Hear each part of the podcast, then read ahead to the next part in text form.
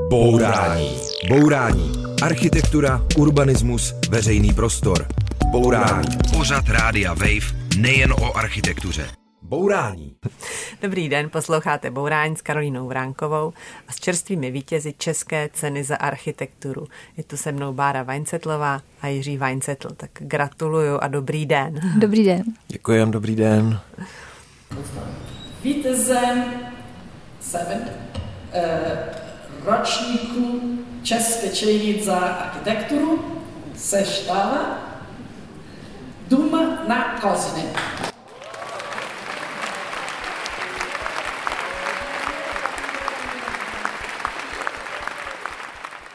Takhle to vyhlásila předsedkyně poroty architektka Marie Alessandra Seči a teda znamená to, že vy jste dostali hlavní cenu, českou cenu za architekturu za svůj rodinný dům na Kozině. Není to novostavba, nýbrž rekonstrukce tří původních domečků, které jste spojili do jednoho a mezinárodní porota prohlásila, že to je nejlepší ze všech 201 přihlášených staveb.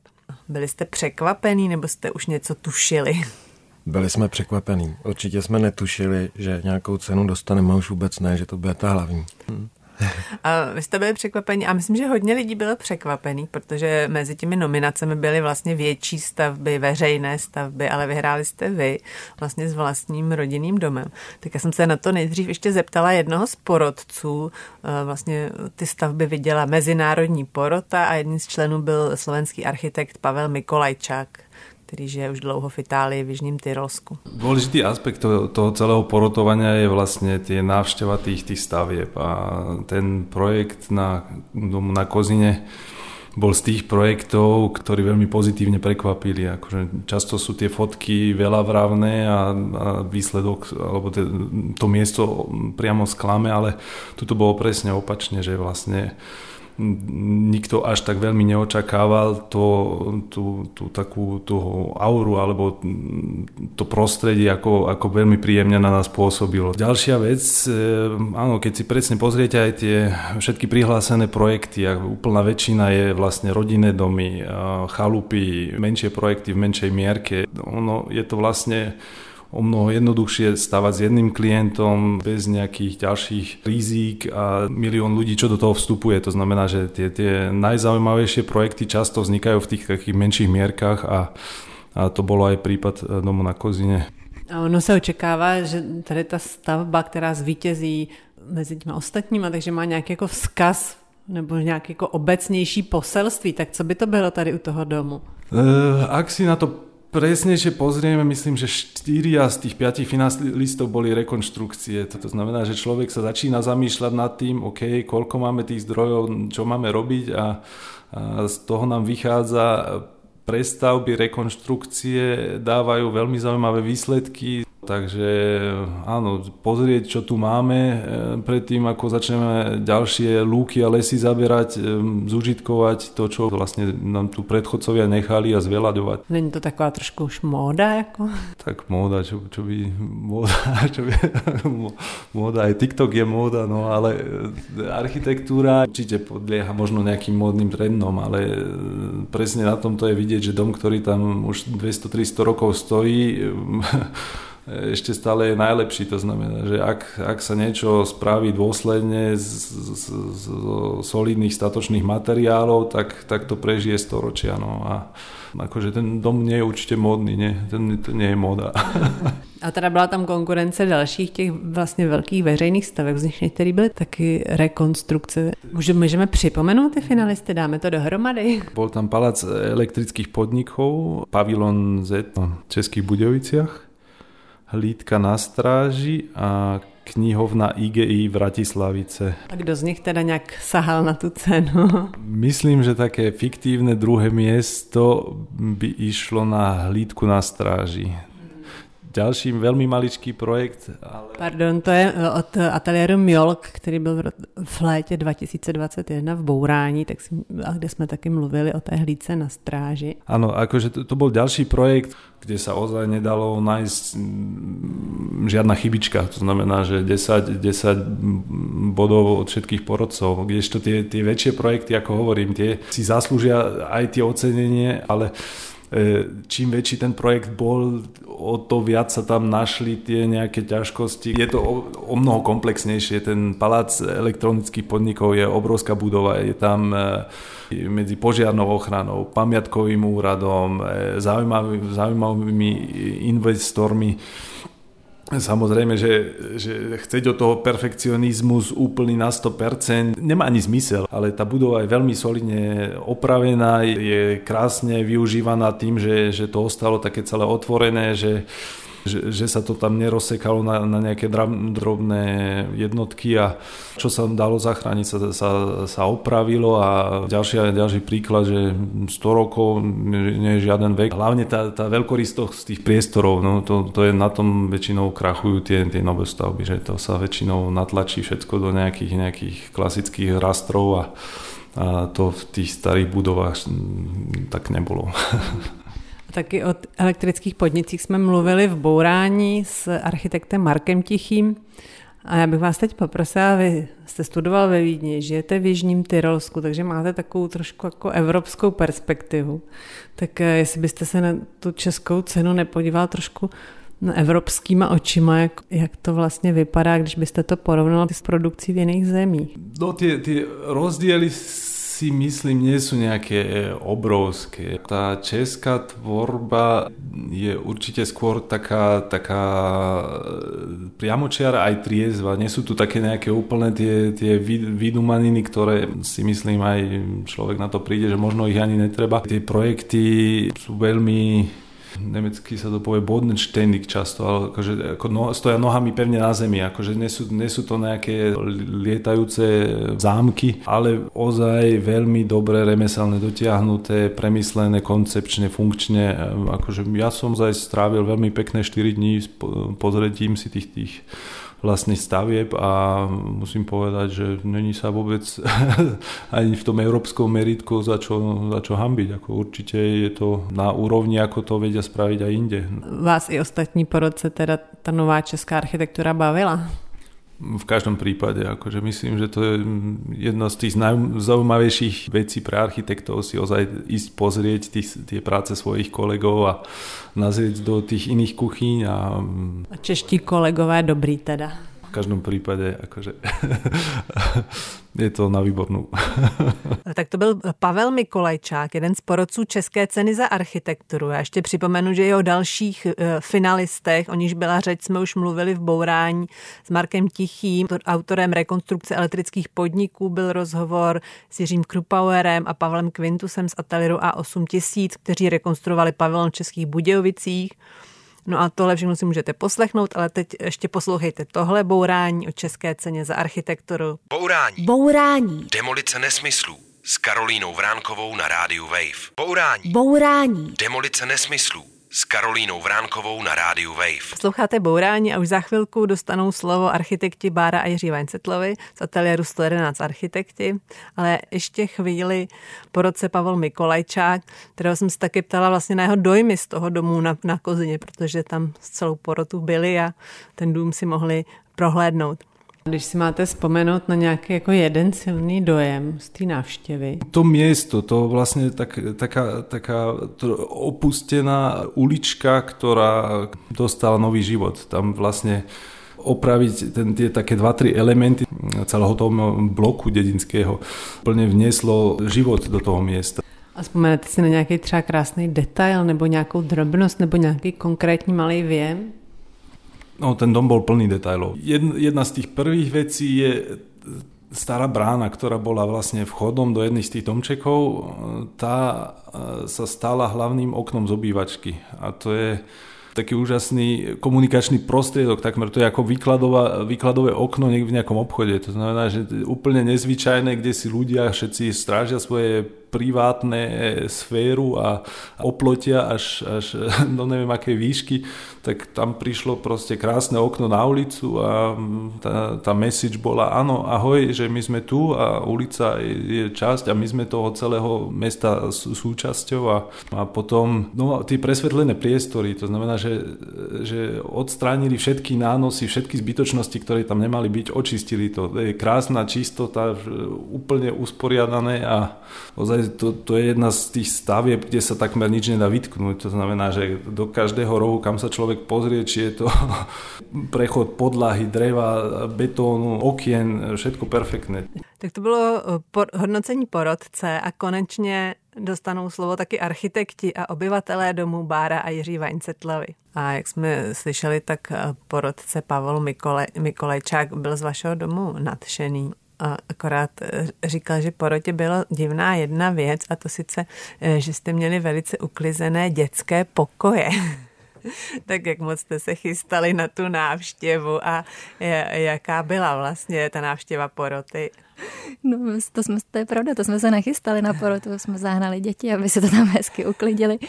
Když jsme právě eh, včera se bavili eh, s Pavlem, tak eh, nám to taky vyprávěl, že celá porota byla šokovaná, jak jsme měli taký vzorný děti a uklizí, no. Ale naštěstí fotograf z české ceny tak nám udělal takýho babysittera a postaral se o ty děti a ta porota si to tam mohla užít a prohlídnout se to bez toho křiku kolem. I když jim to zůstalo v paměti, no, že to bylo až nepřirozený. Ale Já. myslím, že náštěva se vydařila, že bylo vidět, že se porotě bylo příjemně u nás. A, tak, a máte teda někdy i nepořádek? Máme.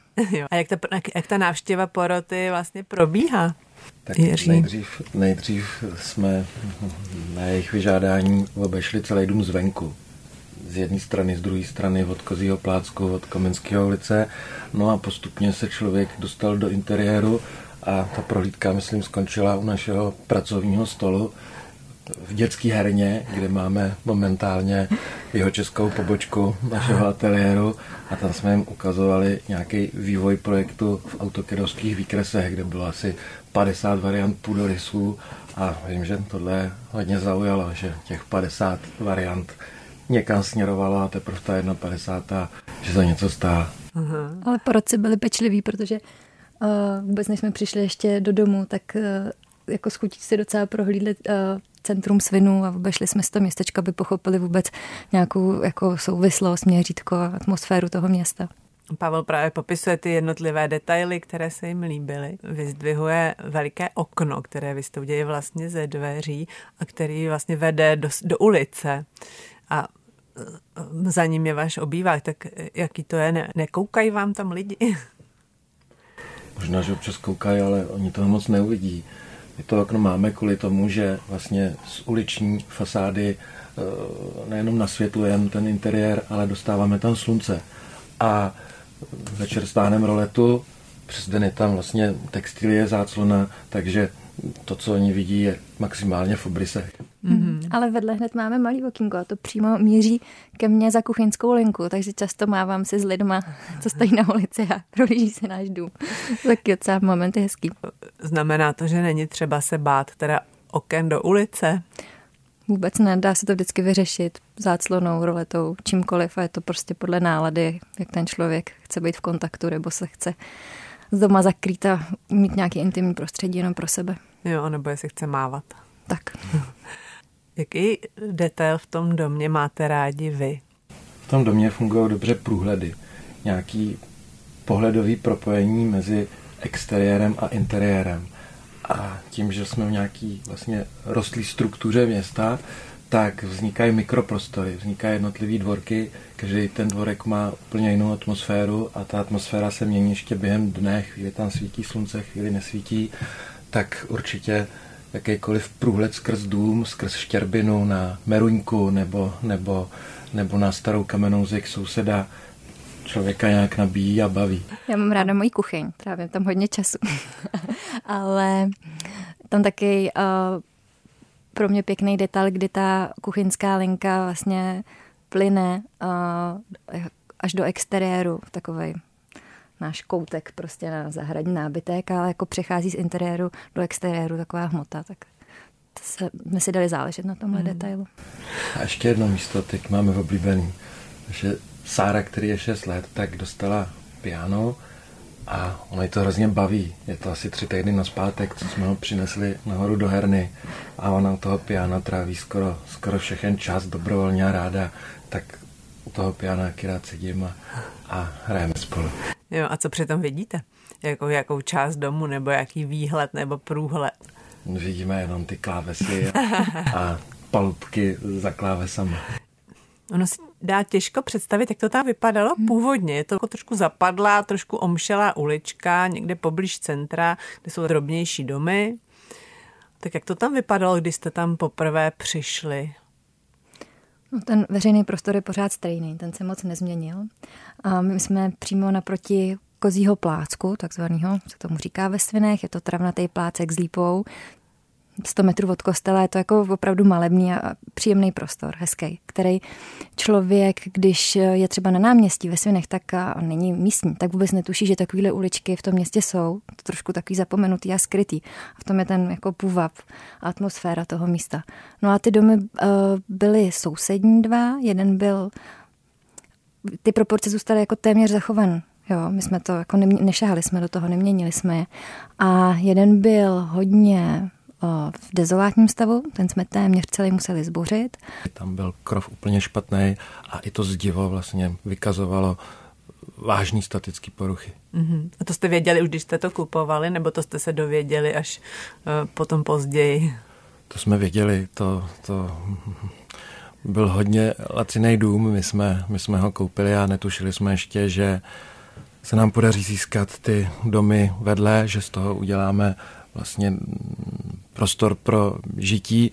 My jsme ze začátku viděli zajímavou nemovitost na zajímavém místě za zajímavé peníze a bylo zřejmé, že, že nebude v dobré kondici. Mm-hmm. A druhý byl po rekonstrukci. No, ale jako v tom groft, v tom souhmotí, tvaru, proporcích jo. to bylo všechno stejné. Jinak ten dům po rekonstrukci, ta rekonstrukce proběhla někdy v roce 2000 a my museli odstranit z našeho pohledu nějaký nevhodný přístavby, přílepky, někdy tomu nehezky říkáme bradavice. Jo, a co tam bylo třeba za bradavice? Balkon.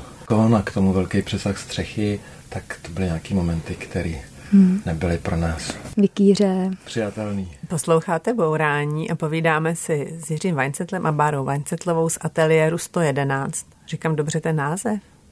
Říkáte správně teda ateliér 111 architekti, ale ateliér 111 je zažitější. Jo. A vy jste rekonstruovali dům v trhových svinech. Říkali jsme, že ze začátku to tam bylo vlastně částečně na zbourání nebo na úplnou přestavbu. Tak jak dlouho to trvalo, kolik to stálo teda času, peněz a energie, než jste eh, to dokončili a mohli jste to přihlásit na, do soutěže architektů? Já myslím, že to místo a ten první domeček, který jsme koupili, tak to se psal asi rok 2013. Zhruba dva roky nám trvalo si to všechno skicovat, vymýšlet na papíře, aby nám to dávalo smysl. A ono to začátku smysl nedávalo, protože jsme měli jenom ten původní prťavý domeček a snažili jsme se tam dělat třípatrový věže, aby jsme se vešli a prostě to byla křeč velká. Ale Jirkovou tady za ruputilostí, ruputností a pracovitostí se povedlo přikoupit ten sousední dům vytrval a pak nám to už dávalo smysl. Někoho jste umluvili? Nebo? Ano, ano, umluvili jsme. Jeden ten dům byl jako opuštěný, to bylo jenom e, v dědictví e, sester, kteří jako ne, nejezdili do svinu a tak. Ale povedlo se a pak jsme rychle, rychle nakreslili nějaký stavebko, aby jsme mohli mít dům povolený a mohli jsme začít makat, pracovat. A asi šest let nám trvalo to dotáhnout do té fáze, aby jsme se mohli nastěhovat. A dá se to nějak vyjádřit v penězích, tady ta akce? Tak já odhaduju, že nás ta rekonstrukce vyšla mm, přibližně na 10 milionů. Šetřili jste, nebo jste naopak si to chtěli udělat hezký?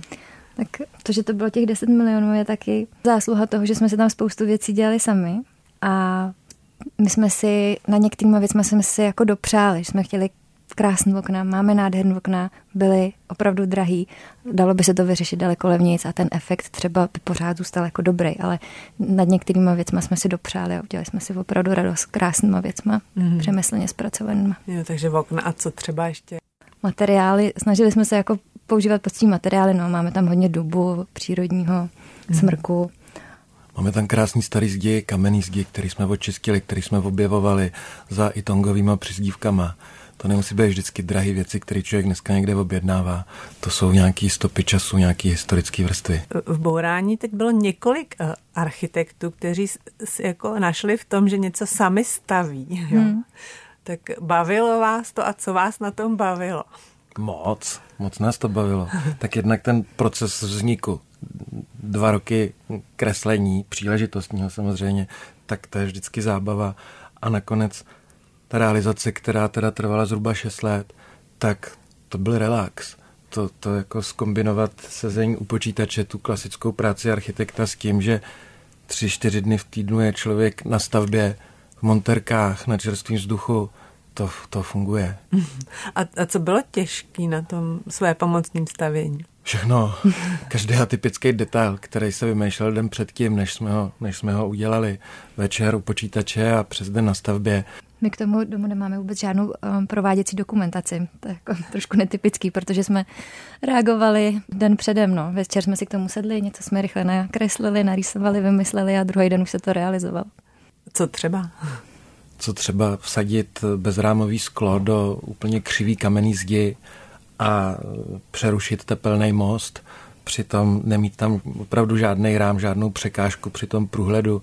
To byly takový momenty, že člověk nevěděl, jestli ta zeď si ještě sedne o centimetr, o dva a to sklo praskne, neprasklo. Vy jste říkali, že teda se vyvíjela i ta myšlenka nejdřív. Říkali jste dva roky. Víte, my jsme opravdu jako původně koupili jenom ten malý baráček a jak už tady bylo řečeno, tak jsme si naivně mysleli, že se do něj nějak vejdem. A když jsme to zvedali už do třetího patra, tak eh, se nám to vůbec nelíbilo, že jo? Chtěli jsme do té lokality vstoupit nějakou pokorou a třípatrová hmota, třípatrová věž určitě nebyla o pokoře. A já si pamatuju ten moment, kdy jsme odstraňovali nánosy, kdy jsme v podstatě bourali tenhle ten domeček a dostali jsme se až do zádu do dvorku. Do uzavřeného dvorku kamennýma zdma a tam, co dneska je taková hrozně krásná štěrbina, asi 30 cm široká, tak eh, byly cihly. A ta jedna cihla omylem vypadla, jsem tam strčil hlavu a viděl jsem krásnou opuštěnou zahrádku s jabluňkou, s meruňkou, se starou zdí klenutou, klenutým stupem. A to byl nějaký moment, že se člověk nadech a řekl si, jako tady, tady to nekončí tou štěrbinou tam je ještě třeba se dostat a, a nějak to spojit. A říkal, říkali jste, že to chtělo jistou míru tvrdohlavosti, jo? A asi takovou vytrvalost, když jste to mnoho let vydrželi vlastně kultivovat. Tak pro koho je takováhle práce jako vhodná? Nebo kdyby někdo to chtěl taky zkusit, tak jaký musí mít předpoklady? Nesmí chvátat. Jako spousta našich zákazníků chce do roka, do dvou bydlet. My jsme nebyli v takové situaci. My jsme měli příjemný bydlení, my jsme si to mohli o rok, o dva protáhnout a zvlášť u rekonstrukce musí ty věci vyzrát. Člověk při té samotné práci objevuje nové momenty, objevují se kostlivci, nečekané věci, které zamotávají hlavu, které prodlužují a zpomalují proces, takže chce to čas. Já si myslím, že v životě ten půl rok, rok navíc nehraje skoro žádnou roli, ale ta stavba dozraje. Ale zároveň to chce asi nepovolit, že jo? To je ten pří, hlavní přínos Jirky, no, že no, opravdu dotahuje věci úplně do puntíku a do konce a má tu vytrvalost a zarputilost. No víte, co nám pomohlo hodně? Covid nám pomohl, lockdown nám pomohl. Možná, že bychom to ještě dneska neměli hotový, ale tím, že jsme opravdu měsíc byli v izolaci, tak vznikly všechny ty palubkové obklady. Prostě od rána od 8 do 8 do večera to, to pak přibývalo. No. A vy jste ještě stavěli jako v té staré zástavbě, kde jsou poměrně malé uličky, asi kolem bydlí lidi, pravděpodobně se tam těžko dá dostat s nějakou technikou. Jak to bylo složitý? Vím, že byl jeden moment, kdy jsme tam potřebovali dostat ty velký uh, okna, HS portál a potřebovali jsme ho dostat vlastně už dozadu za ten barák, do toho mikrodvorku. Tak jsme chvilku přemýšleli, jestli tam nebude muset helikoptéra nějakým způsobem zasáhnout, ale nakonec jsme zjistili, že tam projedou popeláři, takže tam může projet i mix betonem a i velký jeřáb, který to tam prostě tou rukou poslal ten, ten tunový portál, tak přes celou šlo to, střechu, šlo to. takový napínavý moment. no a vy jste zmínili, že jste měli bydlení, vy jste bydleli do té doby v Praze, že jo? Mm-hmm. A teď jste se teda před, přestěhovali do Trhových svinů, který mají pět tisíc obyvatel? Ano. O, jaký to je? My jsme oba jeho Češi. Jirka je přímo rodák z Trhových svinů, já bydlím 20 kilometrů odsud. A pro nás to bylo úplně samozřejmé. Já si myslím, že Ani se nepamatuju, že bychom o tom nějak jako vedli nějaký velký diskuze. Prostě to tak vyplynulo. Čekali jsme rodinu a řekli jsme si, že jich, jich chceme založit ve Svinech a ne v Praze. Já jsem chtěl na samotu chvíli. To jo, ale u svinu. Já jsem nechtěla to, na samotu. To neprošlo, to neprošlo. No ale vy přece jenom pracujete dost ještě v Praze a žijete v trhových svinech, kolik to je, 150 kilometrů? Je to 150 kilometrů. Jo. A jak vypadá třeba taková vaše rodina a pracovní logistika? Třeba jak vypadá váš týden? Já vždycky říkám, že se jedu do Prahy nadýchat čerstvého vzduchu, toho, toho názorového. Ono jako není špatný na dva, na tři dny vypadnout a, a potkávat se zase s jinýma lidma a řešit jiné věci. Takže ten rytmus je zhruba takový, že většinu týdne jsme oba na jihu, ale protože máme malé děti, tak Bara je teď s domovem více svázaná a já musím za zákazníkama. Jo. A za kolegama. A za kolegama Jsem do ateliéru do Jo, jo. A za, teda za čerstvým vzduchem. Je to tak. Bourání. Bourání. Předsudky o architektuře drtíme s Karolínou Vránkovou na rádiu Wave. Posloucháte Bourání a my jsme popsali váš teda velice sofistikovaný rodinný dům. Všem vy takovéhle domy děláte i pro své klienty, třeba v Praze v Jinonicích, v Jižních Čechách, na Vysočině. A u jedné autorské zprávy popisujete taky obvyklou výstavbu na jeho českém venkově. Sehnat co nejmenší pozemek, častokrát v předpolí velkého statku, co nejrychleji na něm postavit malý domek čtvercového půdorysu s valbovou střechou, dozdobitý vínovou betonovou krytinou a modrou nebo zelenkavou fasádou. Parcelu obehnat typovým panelovým plotem a podél vysadit tuje. Co na tom, že nevidím krajinu, hlavně, že nikdo nevidí mě a tak dál. Je to docela přísné. to jste odpozorovali na jeho českém venkově. Tohle jsme psali, um, tuhle zprávu k rodinnému domě v Miletíně. A Miletín je, nebo ten dům byl pro moji sestřenici. A Miletín je uh, jeho česká vesnice, odkud i jako pocházíme. Babička, já jsem tam strávila dětství.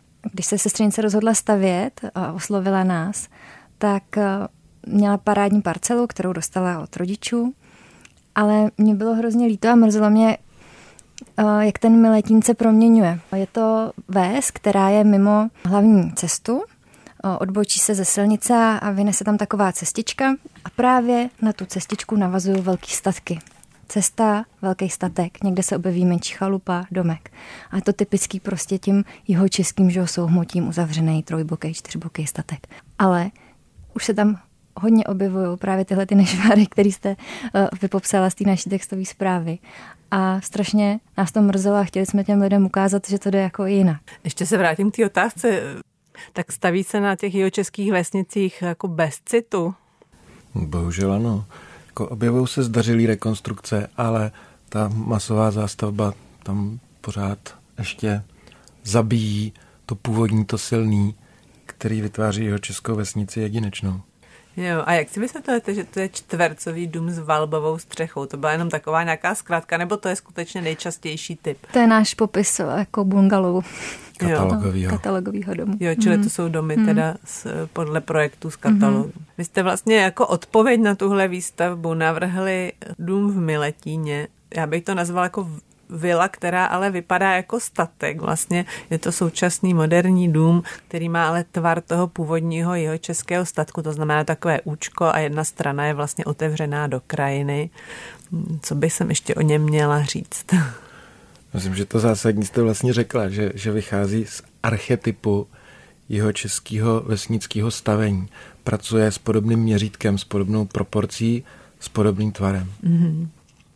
A vy jste říkal, že to je dům pro vaši mm, sestřenici. Ano, ano. A ty požadavky na to bydlení uh, na vesnici, tak uh, ty lidi dneska potřebují jako velký prostor na auta, na káru, na dílnu, chceme tam mít místo na grilování a přece se to nabaluje ten stavební program. Opravdu, když ty lidi bydlí jako na vesnici, tak si chtějí užívat že, tu zahradu a, a, ten, a nabalí se ohromný stavební program.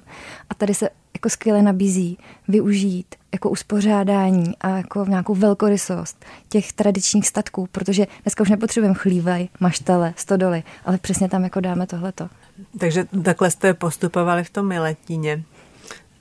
Vy jste to už trošku řekla, ale obecně, když dneska staví člověk dům na vesnici, tak jako co by tam měl mít, aby se mu tam dobře žilo? To je určitě zase hrozně individuální, každý má jiný potřeby, ale co si myslím, že pojí všechny návrhy, tak mít možnost nějakého výběru, kde vlastně budu trávit ten čas. Buď to budu chtít mít nějaký sociální kontakt, takže před tím průčelím, který je orientovaný do ulice, bude lavička a já tam budu potkávat sousedy a, a, a cyklisty a můžu teda nějakým způsobem společensky fungovat. Naopak někdy se potřebuji zavřít mezi zdi, být venku, být na tom dvorku uzavřeným. Jeho český statek je v tomhle geniální. Tam je ohromná inspirace, to je jako fungující.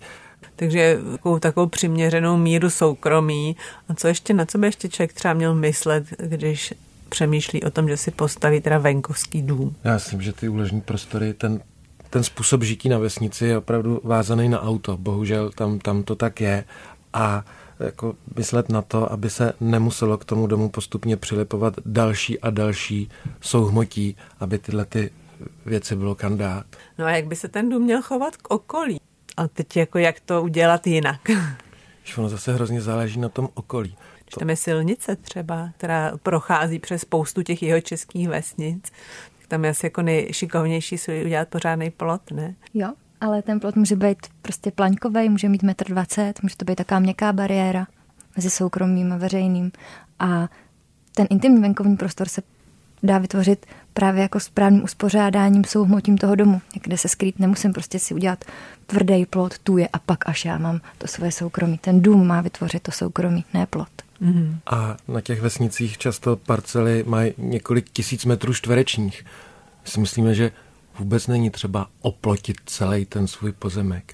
Že tím plůtkem stačí vymezit jenom nějaký plochy, nějakou tu okrasnou zahrádku, nějaký prostor pro pejska, nějakou, nějakou užitečnou část zahrady, ale velká plocha dál přece může zůstat loukou, krajinou. Sadem. A to zní všechno jako velmi lákavě, ale podle mě to musí někdo vymyslet. A to znamená, že když by člověk chtěl postavit takový dům, tak musí teda oslovit architekta a prostě postavit dům a na to musí mít docela dost peněz. Tak zase se zeptám na ty peníze. Od kolika peněz lze vůbec přemýšlet o tom, že by si člověk stavil prostě atypický dům podle návrhu architekta na vesnici? Ono je to zase složitý nějak, nějak vyčíslit. Ono jako jednoduše, taková základní pomůcka je taková, že si nakreslím nějaký stavební program, kolik místností potřebuju, jak velký místnosti potřebuju, sečtu si takovou plochu, vynásobím třema metrama vejšky, dostanu nějaký kubíky a ty kubíky vynásobím 8 až 14 tisíci a umím si udělat představu, kolik takový dům bude stát. Ono ale někdy možná jako ze začátku je lepší to ani nevědět. Já jako vzpomínám na situaci, kdy moje sestra s rodinou se rozhodli, že si postaví rodinný dům, anebo spíš možná byli k tomu dotlačený svými rodiči. Tak přišli za mnou, aby jsem jim něco navrhnul, já jim to navrhnul, pak zase celá rodina jsme, jsme pomáhali a když už v tom domě bydleli, tak jsme jednou seděli u kávy po obědě a švagr mi říká, Jířo, kdyby jsme tenkrát věděli, kolik to bude stát, tak bychom do toho nešli. Ale jsme rádi, že jsme to nevěděli a že jsme do toho šli.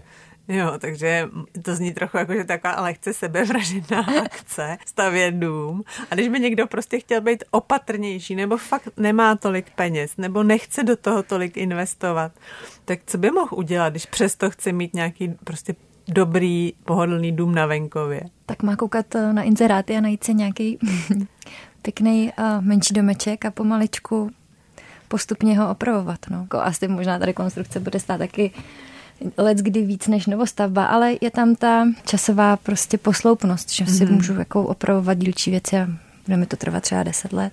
Kdo nemá tolik peněz, tak se musí umět uskromnit. Ta stará chloupka může, může být krásná, možná tam nebude tak dokonalá dispozice, nebudou tam použitý tak, tak drahý materiály, ale ve finále pořád je asi nejdůležitější, s kým člověk v té chaloupce je k tomu, aby mohl říct, že tam je krásně. My už budeme muset končit, ale my jsme vlastně celou dobu mluvili o vašem rodinném domě, o dalších rodinných domech, ale vy vlastně nejste jenom architekti rodinných domů.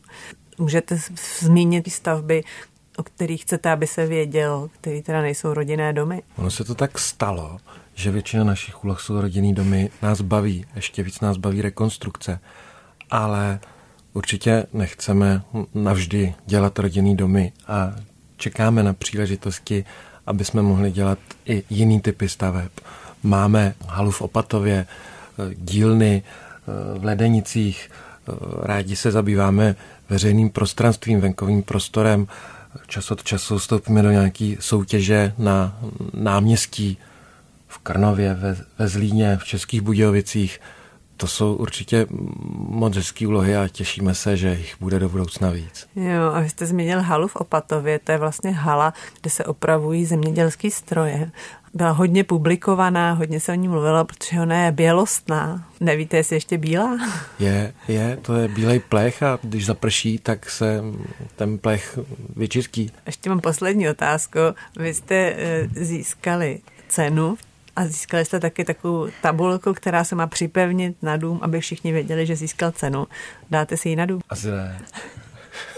to zní jako hrozně nevděčníci, ale my jsme dost jako hákliví na ten estetický výsledek našeho domu. Jo, že by to tam úplně nesedlo. Mm. Máme schránku a číslo popisný a to je ta kompozice na fasádě. Já bych asi nechtěla, aby to bylo takhle vykřičený. Kdo chce, tak si to zjistí, tak, tak tu informaci si najde a každý můj nutit tou cedulkou u rodinného domu, kde, kde žijem, mi to přijde trochu nepatřičné. No tak jo, tak já vám ještě jednou gratuluju. Děkuji, že jste přišli i po včerejší oslavě a dlouhým večírku. Jiří Weinzetl, Bára Weinzetlová, Ateliér 111 Architekti. Naschledanou. Děkujeme. Děkujeme za pozvání. Naschledanou. Nemáš nikdy dost bourání? Poslouchej náš podcast a bourej kdykoliv a kdekoliv. Přihlas se k odběru podcastu na wave.cz lomeno podcasty.